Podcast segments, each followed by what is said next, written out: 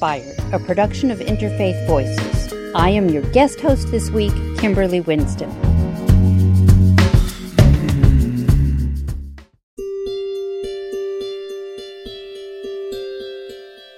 Science and religion have not always been the most natural partners. In the past, they have clashed frequently and furiously, most notably over the age of the Earth, the Sun's location in the solar system, and in the teaching of evolution. Today, they face off over climate change, vaccine mandates, and gender identity. But a new exhibit at the Smithsonian's National Museum of American History hopes to reframe the relationship between science and religion from one of conflict to one of cooperation and mutual insight. This development is also captured in a newly revised book about science and religion that we'll hear about later in the episode.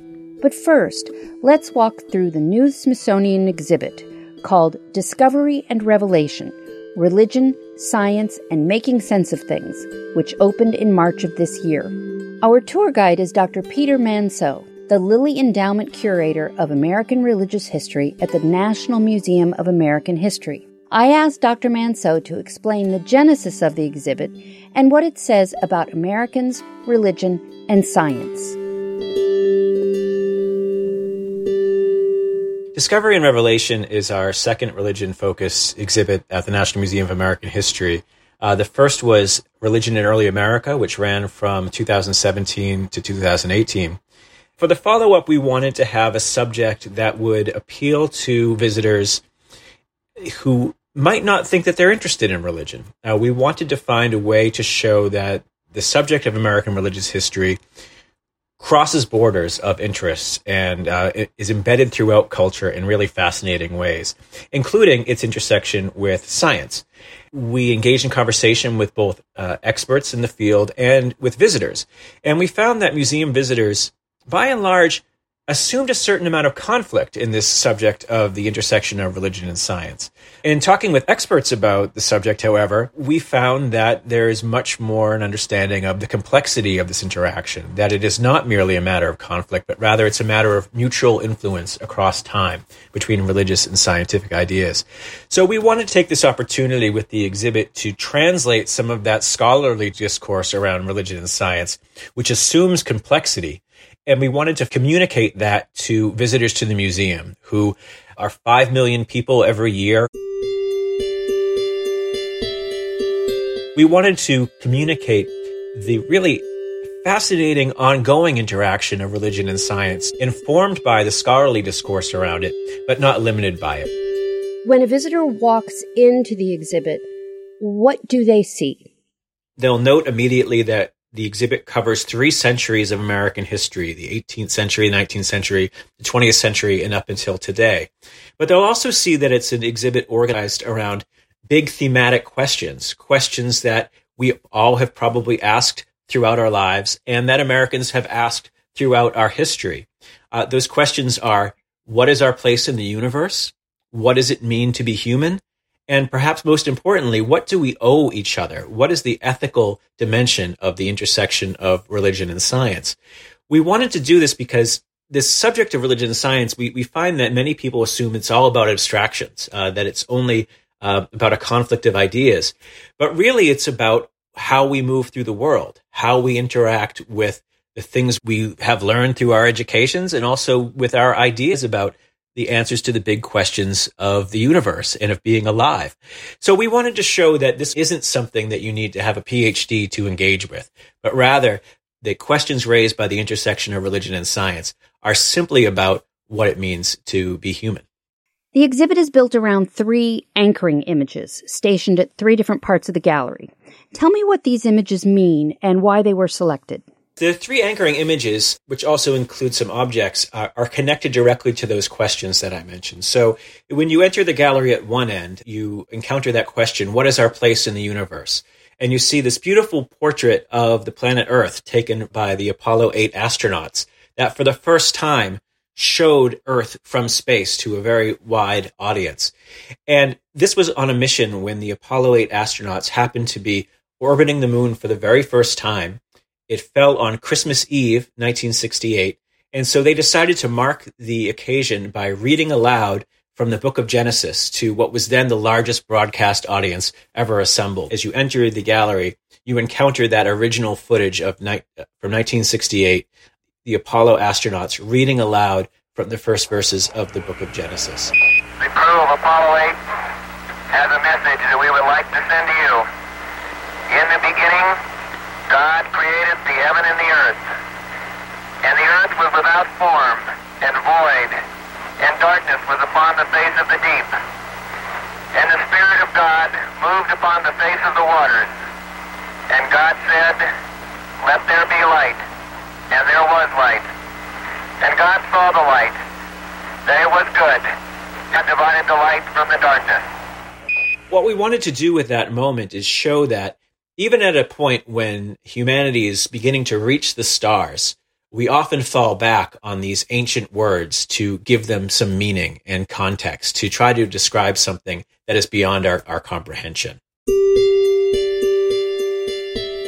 At the other end of the gallery, you encounter the image of a Tibetan Buddhist teacher seated in a meditation stance, and his head is covered with uh, electrodes used in a study to uh, scan the brains of Buddhist monks in meditation to discover what the influence, what the impact of religious practice has been on the structures of the brain. Can you see what a brain in meditation looks like? We, what we wanted to do is ground the exhibit in human experience, the global human experience and in the individual human experience. The third of our anchoring images is, as you mentioned, the portrait of Henrietta Lacks, uh, the woman who very famously uh, died of ovarian cancer in the 1950s. And then, without her consent, uh, researchers took her cells and were able to determine that they could be endlessly uh, replicated. They were immortal, as they said. And this led to all manner of uh, scientific and medical breakthroughs. Usually, her story is told as one, simply as part of the history of science. But it's worth noting that her own family, many members of whom uh, are devout Christians, have interpreted the immortality of her of her cells in explicitly religious terms, even going so far as to consider her a kind of angel who, despite her her physical passing, has remained on Earth to help humanity. And this, for us, raised that question of the ethical dimension of the intersection of religion and science, the question of consent, and what does it mean to take someone's physical remains uh, without their permission and then to use it, uh, albeit for the greater good, uh, but first of all, denying agency to the first person involved in that process. So the way we thought about this uh, movement through the themes in the gallery, going from the global view of the earth to the individual view of the monk in meditation to the interpersonal, the relational view of what does it mean to be in community with each other, we thought that all of these are ways that we encounter the intersection of religion and science. This isn't about things only that happen in houses of worship versus things that happen in laboratories, but rather it's about our daily lives. It's about how we interact with each other and how we make sense of the world. Mm. And it, it's worth pointing out also that that portrait of Henrietta Lacks is done to my eye sort of in the style of iconography. Oh, yeah, certainly. You really nailed it saying it's it's like an icon. She's wearing a hat, it seems, a large sun hat, mm-hmm. or is it a halo? It has that halo effect. She is holding over her ovaries, the site of her cancer, she is holding her Bible. Yeah. Uh, because she too was a devout Christian, and her Bible is one of the few objects that the family continues to have making that personal connection to her. And in between the images are objects that shed light on the big questions and the issues uh, about science and religion. There's, uh, you have the Jefferson Bible. It's a New Testament that Jefferson took a scissors to and cut out all the miracles and the supernatural events. Uh, there's a Benjamin Franklin lightning rod, which um, helped dispel the idea of thunder and lightning as expressions of God's anger. And you have a handwritten letter by Galileo from his imprisonment for saying the earth revolves around the sun. How did you choose what objects to include in the exhibit? We wanted to show the way that the questions raised by the intersection of religion and science resonate across time. And so one of the earliest stories we tell is the story of a smallpox epidemic mm. in Puritan Boston in 1721. Many community leaders believed that all you could do in the face of an epidemic was to pray. Uh, if. God had sent you this affliction, all you could do was discover what you had done wrong to warrant it and then to, to make amends in some way. Uh, and yet there was at the time a fairly new medical practice known as, at the time, as variolation. It becomes known as inoculation later, um, and, and vaccination still later on. It was becoming known through European medical journals, but also through the experiences of the enslaved community of New England. Uh, many of the African born men and women who were brought to North America had been inoculated against smallpox in their youth. And so when the smallpox epidemic was raging through Boston, a Puritan minister by the name of Cotton Mather, the most prominent minister of his day in Boston, learned from an enslaved man in his own home, a man called Onesimus, of this practice to treat smallpox.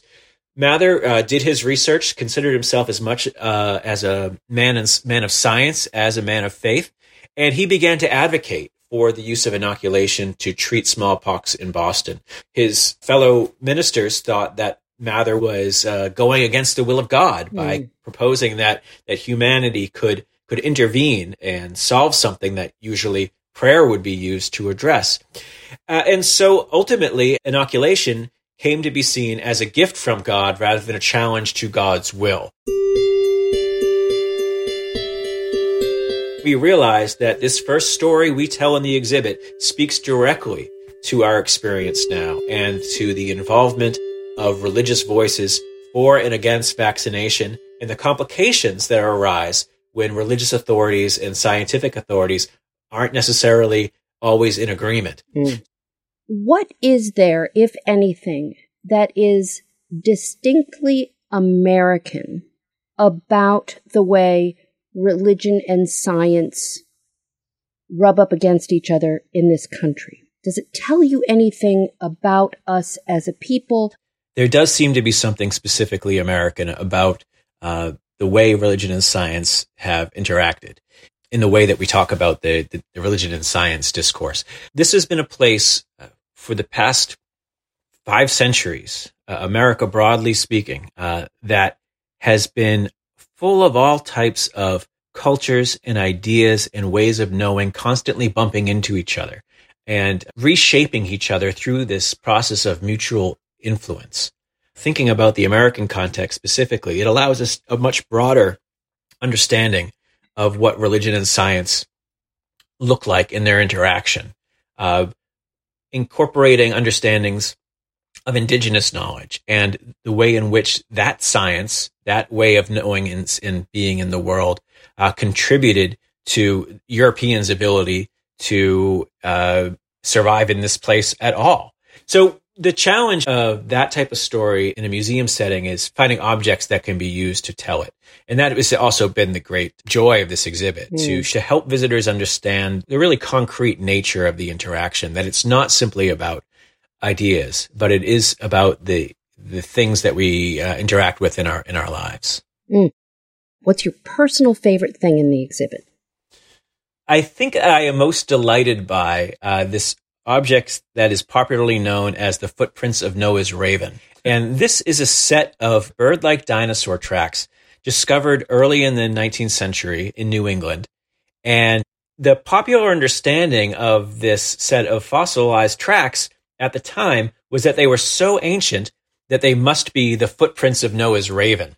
Uh, following the biblical story of after the flood, when Noah is is floating on the ark with all the animals, mm-hmm. eventually he sends birds out to see if the waters have receded, mm-hmm. if if there's land.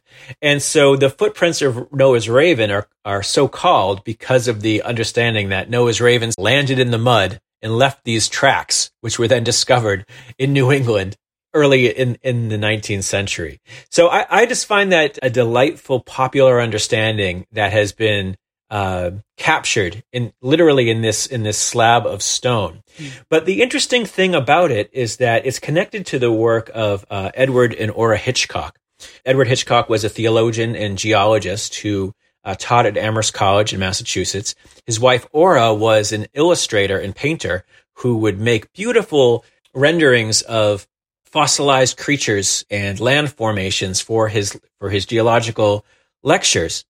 And they were among those who at this time in American history were actively trying to shape religious understanding according to this uh, exploding understanding in the in the sciences.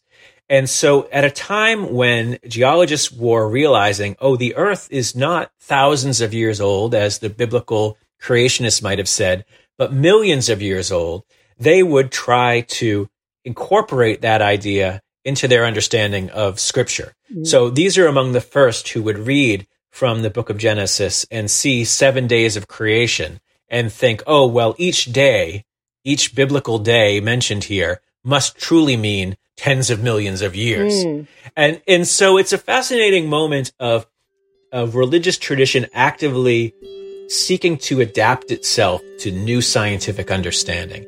And that's all captured to me in that one sort of whimsical object mm. of the footprints of Noah's raven.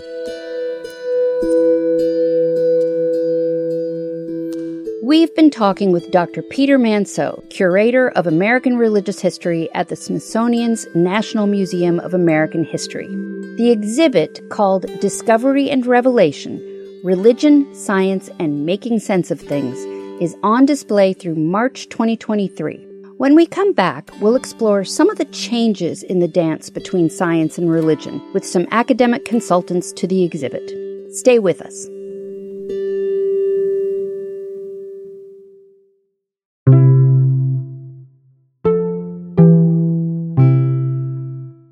Hi, friends. I hope you're enjoying the show so far. I just want to say thank you. Thank you for listening. Thank you for being part of our community. I don't know if you know this, but we are on the air all the way from Richmond, Virginia to Ketchikan, Alaska, and in so many places in between. We're a national show, and we are a small and mighty team committed to bringing you stories and sounds from around the world that convey not only the diversity and the pluralism of our country, but the beliefs that are shaping our world, our politics, our culture, and the ideas that sustain us and inspire us to think about where we are going. And that brings me to this question. If you value us, if you enjoy listening and appreciate what you're hearing, I want to ask you to take a moment to consider becoming a sustaining member of Interfaith Voices or make a one time donation at interfaithradio.networkforgood.com. That's interfaithradio.networkforgood.com. Thank you, and let's get back to the show.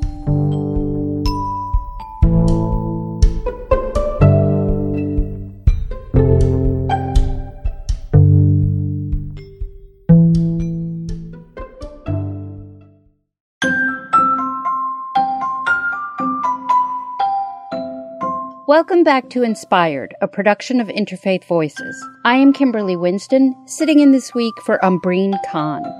We've been taking a sort of audio tour of a new Smithsonian exhibit that hopes to reframe the way Americans think about science and religion.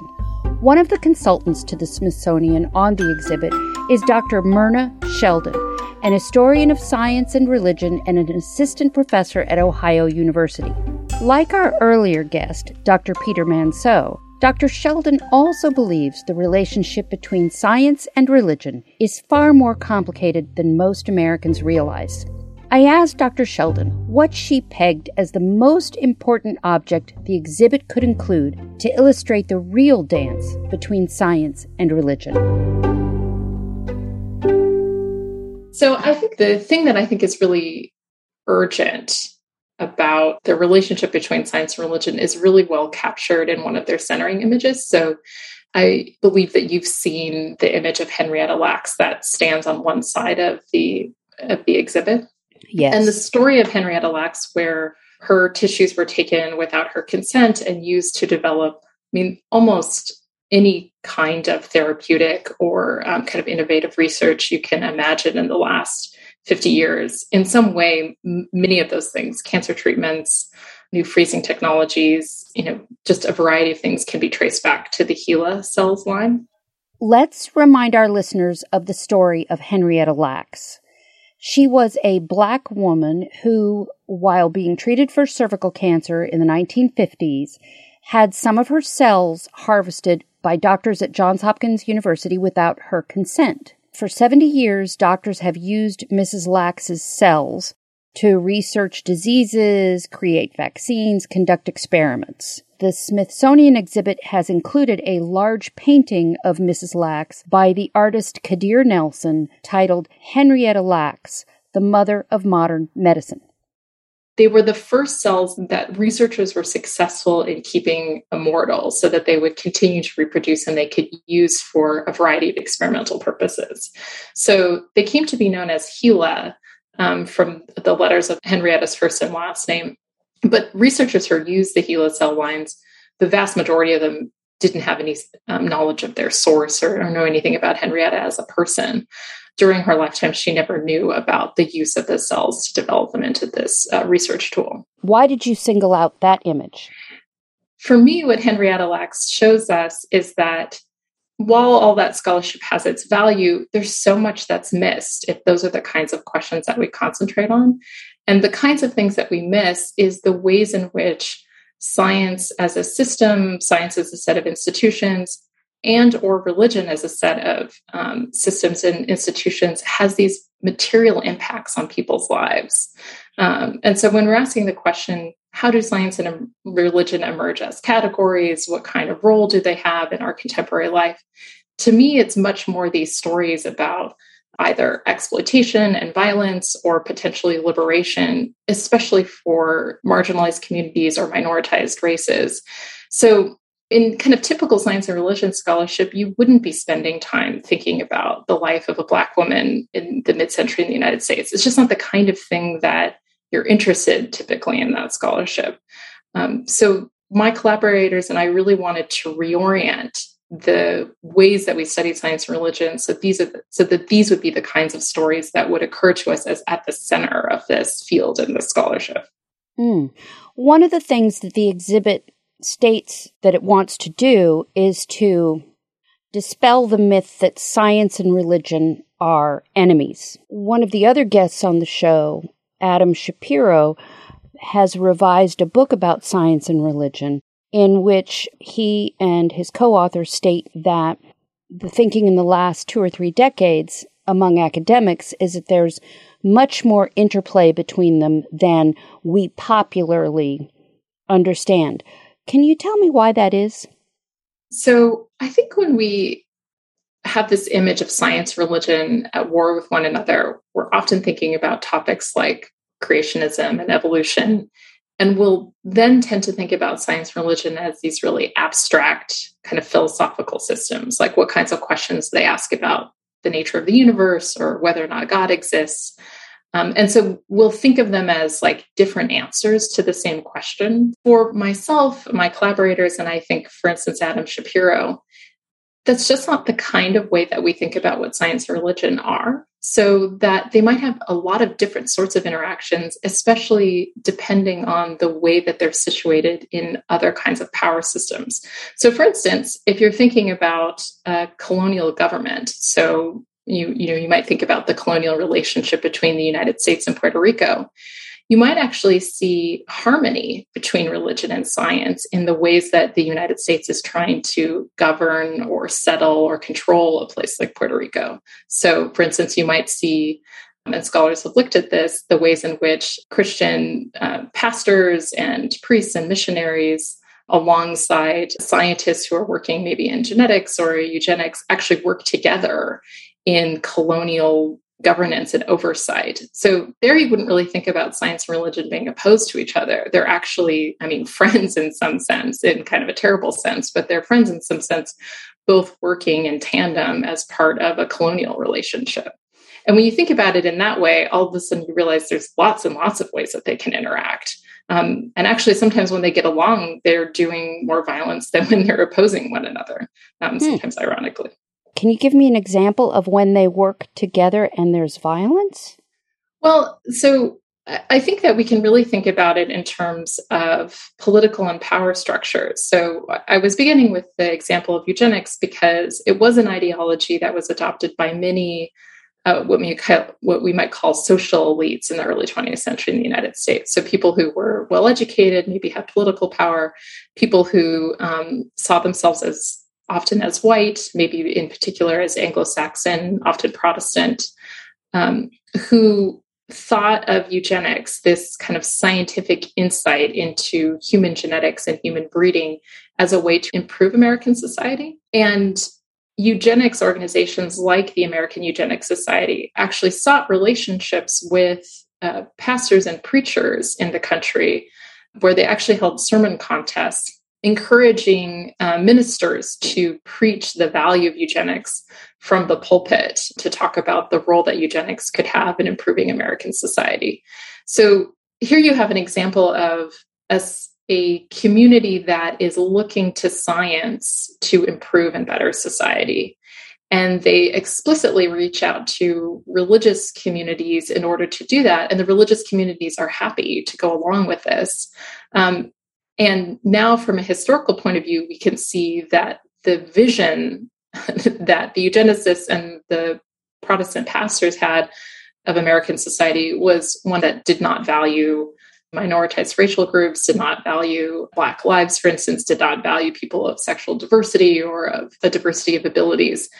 So, there I would say, you know, science and religion were getting along just fine, um, but they were getting along in order to promote and develop a vision of the United States that many people who I value and, and for myself personally would not fit into. Um, so that I would see science and religion getting along, but doing violence while they're doing wow. it. So, can you give me an example of science and religion working together for good? Probably the most explicit example I can see of these attempts have actually come from particularly uh, this this is complicated, of course, but I think mm. at least explicit efforts um, made, especially in the late Cold War era, between uh, public intellectual scientists and celebrity scientists and the Vatican to, for instance, speak out against nuclear armament in the early 1980s. Probably the other place I would think about it are maybe in places that we wouldn't identify as kind of traditional or explicit, like Western forms of religion. So here I'm thinking about more kind of forms of spirituality that we might identify with African diasporic movements, or we might identify with some of the kind of new um, witchcraft movements that try to connect to uh, indigenous, whether European indigenous or American indigenous um, shamanic practices. There, I think I see some modes of, of harmony that are trying to promote new types of human flourishing and, and liberation, especially for marginalized communities. So that's the other place I think I would kind of go to in thinking about science and religion working together. If we persist in seeing science and religion as completely separate and always opposed to each other, what do we risk missing out on or getting wrong about science and religion?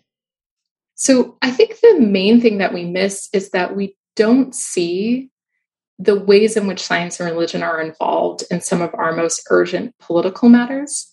And I'll give you some examples. And when we don't see that, what we fail in seeing is that the way that we study them should be able to speak to these urgent political matters. So, for instance, when somebody asks me, what is a topic that you think is at the heart of science and religion? My mind immediately goes to abortion. Mm. In my mind, abortion is the paradigmatic, political, existential, epistemological, ontological question at the heart of science and religion. But that's not a topic most people study when they think about science and religion. Again, they go to creationism, they go to evolution, you know, maybe they go to like the age of the earth. And not that there's anything wrong with those topics. I mean, I write about them myself.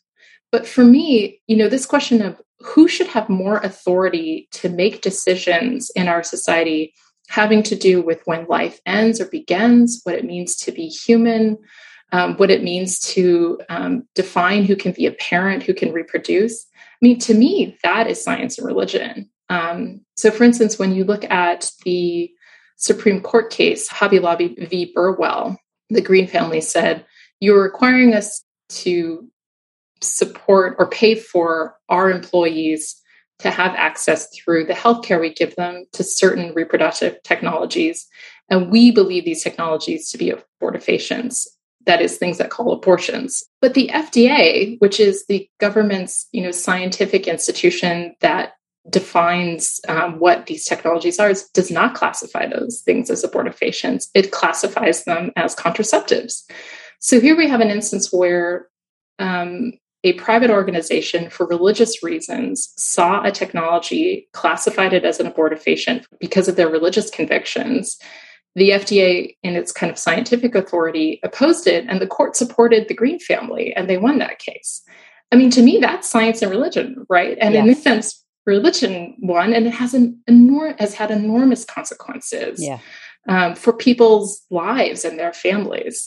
We continue to see this in the adjudications over abortion. So, when I think about, you know, if you were a person who wanted to study science or religion, I would probably make you study abortion first. But also, I think if you're a person who cares about abortion politics in the US, I think that you should have the resources from people who study science and religion closely in order to engage with that issue in the best way possible. So, I guess another way that I would put this is I care a lot about the academic study of science and religion. It's it's what I spend my life doing. I wish the field would study in a different way, but I actually care less about that than what I care about is people who are not particularly interested in the academic study of science and religion, but who are dealing with in their lives or in their communities' lives these really pressing political problems. And I believe that my scholarship and other people's scholarship should be useful to them. It should give them insight. It should give them support. It should give them vocabulary.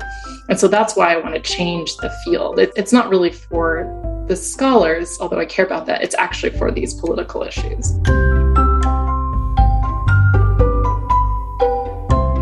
That was Dr. Myrna Shapiro, an historian of science and religion and an assistant professor at Ohio University.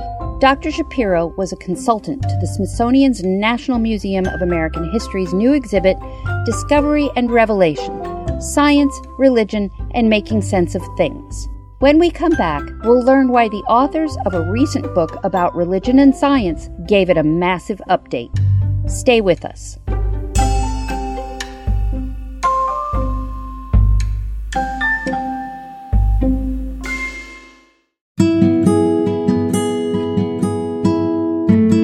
Welcome back to Inspired, a production of Interfaith Voices. I am your guest host this week, Kimberly Winston. We've been talking about a new exhibit at the Smithsonian's National Museum of American History that paints science and religion not as enemies, but as co stars, working sometimes in the spotlight and sometimes behind the scenes. This month, a book titled Science and Religion A Very Short Introduction is being published by Oxford University Press. It's a bit unusual in that it was first published in 2008, but the discourse between science and religion has changed so much since then that about half the book required updating. Joining me now is Dr. Adam Shapiro, an historian of science and religion who co authored the revision with Thomas Dixon of Queen Mary University in London. I asked Dr. Shapiro how the notion that science and religion as perpetual opponents took hold. the idea of a science versus religion conflict in many ways really traces back to the 19th century. This is a time where historians are inventing a narrative about things like the scientific revolution, and they are creating a story about Galileo as this sort of martyr to progress. Part of the impetus for this in the United States was a backlash against Catholicism. This was a time of massive nativism in the United States. There was a lot of anti Catholic sentiment in some pockets of the country. And so narratives that looked at the Catholic Church as standing in the way of human progress were very popular narratives, even though other instances of religion and science clashing with one another weren't necessarily dominated by the Catholic Church, uh, this narrative of science and religion conflict became sort of self sustaining.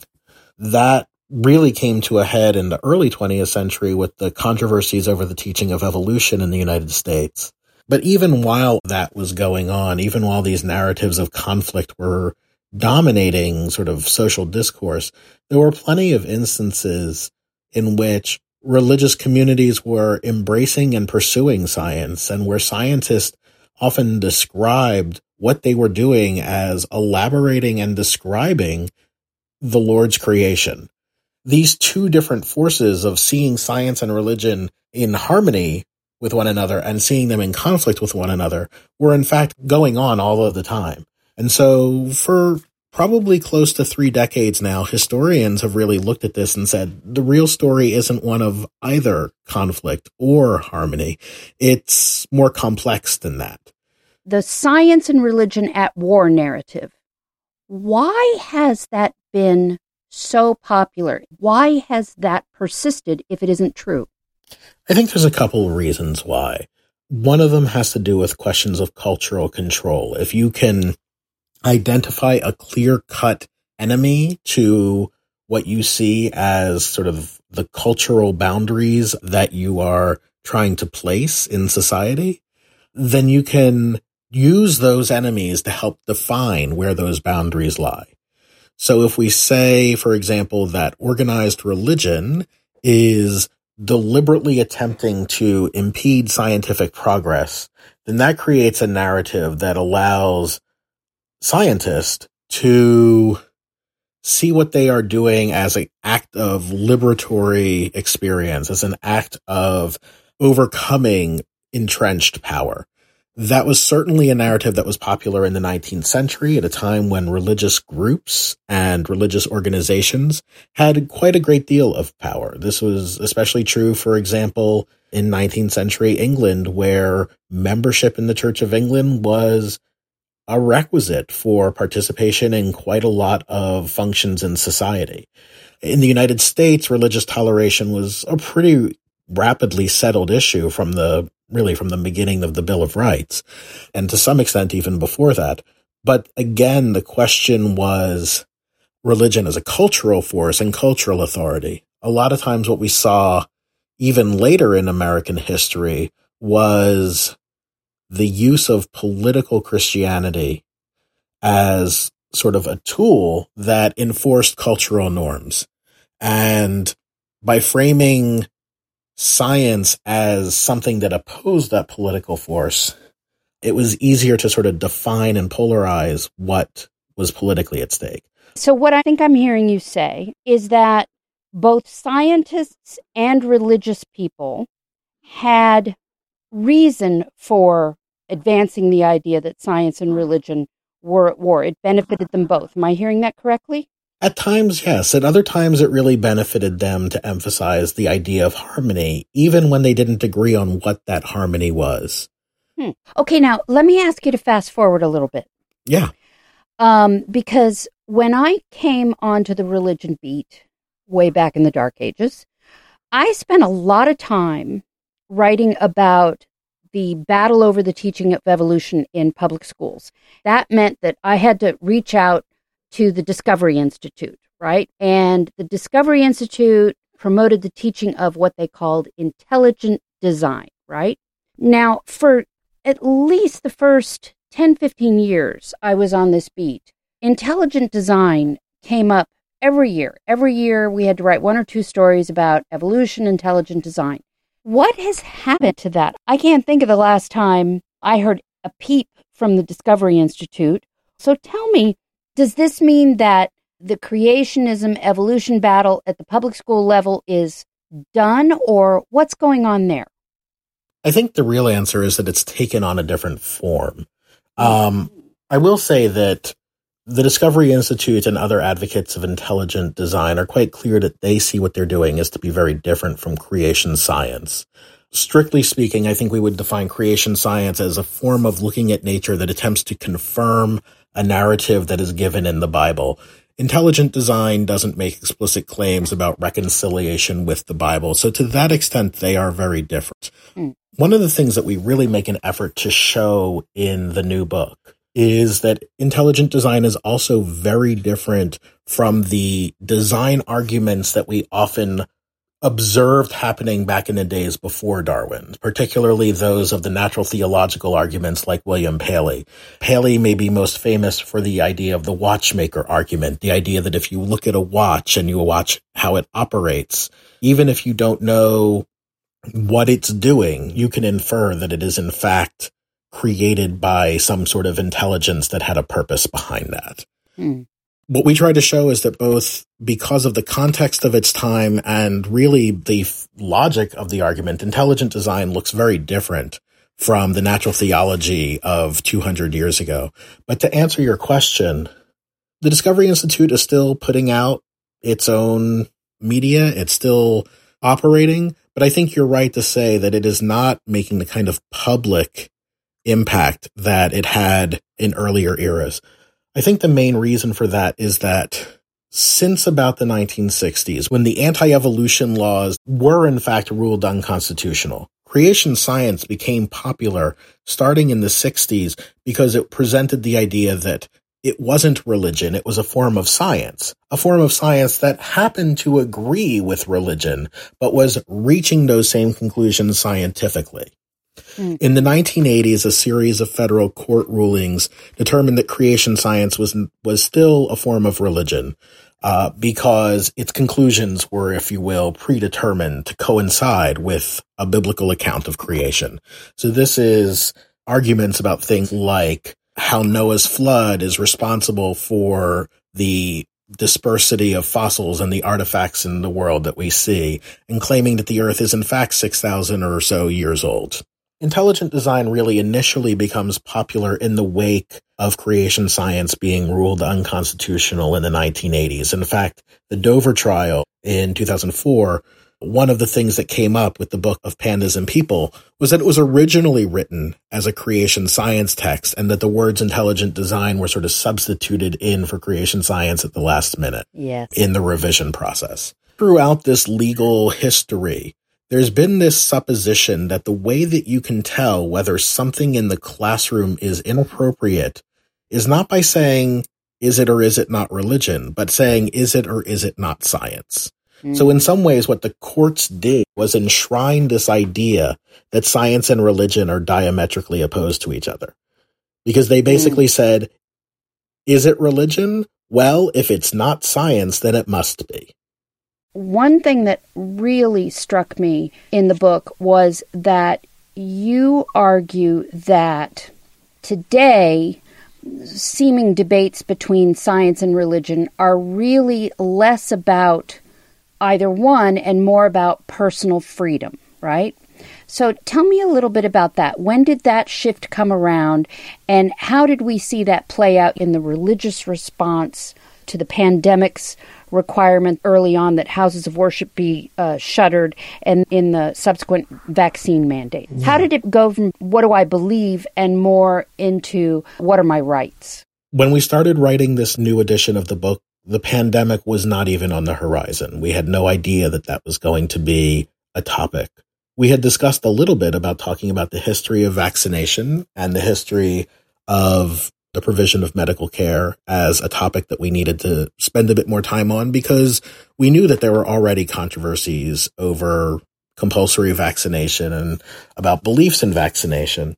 And we felt like it deserved some attention, but certainly we didn't expect anything like what we saw during the during the rise of the COVID pandemic. What we did see was on one hand, I think some very you know, very, very sort of loud examples of religious organizations, specific churches refusing to comply with mandates either to stop holding services in person, in some cases, providing religious guidance to people against quarantine or against masking, and ultimately, once there were vaccines available, against vaccination as well. But at the same time, we saw a ton of responses that showed that many religious people and many religious organizations make use of science in their everyday lives in ways that need to be acknowledged. I think for me, one of the most stunning things was the decision by many Jews who don't typically use electronics during holy days uh, to do things like hold Passover Seders on Zoom or on other electronic platforms. That was a stunning decision. That was in some ways unprecedented. And it speaks, I think, more broadly to the way that technology changes the availability of religious practice and, mm. and the kinds of religious practice. These aren't entirely without precedent. I think one thing we mention in the book is that a hundred years ago, when germ theory was still pretty new, there were some Christian churches that debated over whether or not during the 1918 flu pandemic, um, whether it still made sense to take communion out of the same cup or whether to take the consecrated communion wine and to distribute it into separate cups. Mm. And there were churches that that split over that issue. Mm. So the idea that um, religious groups would interpret science differently or balance the evidence of science against the concerns of their ritual and practice is not itself new. But we also saw that even groups that were being portrayed as rejecting science by doing things like wanting to hold services in person, sometimes against government restrictions, were were still showing that they were doing things that were making use of science, but interpreting it differently. Um, we talk specifically about uh, some churches in Chicago that wanted to continue holding services despite the governor's mandate. In the letter that they wrote, they talked about using hand sanitizers and practicing social distancing and all of the remediative measures that they would take in order to be able to worship in person. Another thing that you talk about in the book is the 30 meter telescope, the TMT, mm-hmm. in Hawaii. Tell me how you see science and religion either colliding there or working together there. Tell me what you see there and why it's different. Why is it in the book? Yeah. So this was something that has also been going on while we were writing it, although it began even before. The 30 meter telescope is a proposed telescope. 30 meters has to do with the focal length of the primary mirror. This would be one of the largest ground based telescopes ever built. It's an exciting scientific project. The information it it could potentially reveal would be fascinating to understanding the origins of the universe and its early evolution.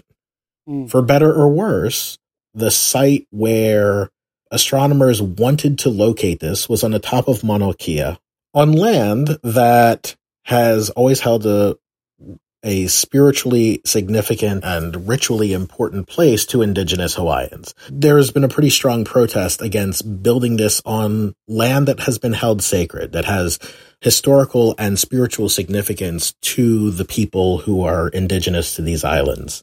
Some astronomers, thinking back to their own history, have basically said, why would we allow the religious beliefs of these people to stand in the way of science. Letting religion stand in the way of science is precisely what the Catholic Church did to Galileo 400 years earlier. Mm.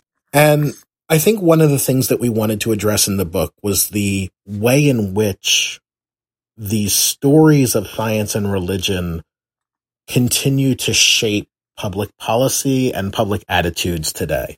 Because when you look at it on the face of it, that comparison seems absurd. Mm you're talking about a multinational collaboration of, you know, very well empowered people who are trying to build a telescope. And you're looking at a historically very, very oppressed, colonized area of indigenous people who are fighting for land rights, for land that was, was once theirs without any question to say that they are the ones who hold the power the way that the Catholic Church held power over the fate of Galileo seems like the most absurd of false equivalences. But that narrative of science being oppressed by religion, which sort of takes the Galileo story as one of its founding myths, is, is still powerful today.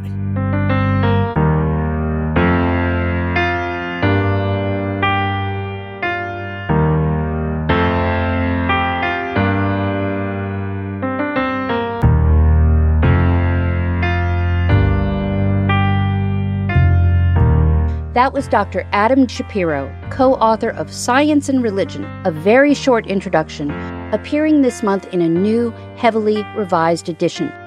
You can find out more about many of the things Dr. Shapiro discussed, like the 2004 Dover Evolution Trial and the 30 meter telescope, and more, on our website, interfaithradio.org. If you missed any part of this week's show, you can stream it online at interfaithradio.org. While you are there, you can also learn about us, read the show notes, sign up for our newsletter, and explore the archives.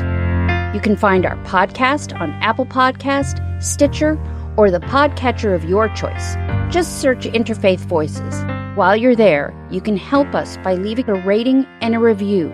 It helps others find our show. Special thanks to MC Yogi for our theme music. Additional music is by Blue Dot Sessions. A special thank you to our founder, Maureen Fiedler. This week's episode was produced by Kevin McCarthy and me, Kimberly Winston. Inspired is a production of Interfaith Voices. We rely on the generous support of our listeners to bring you this show. I'm your guest host, Kimberly Winston. We'll see you next week.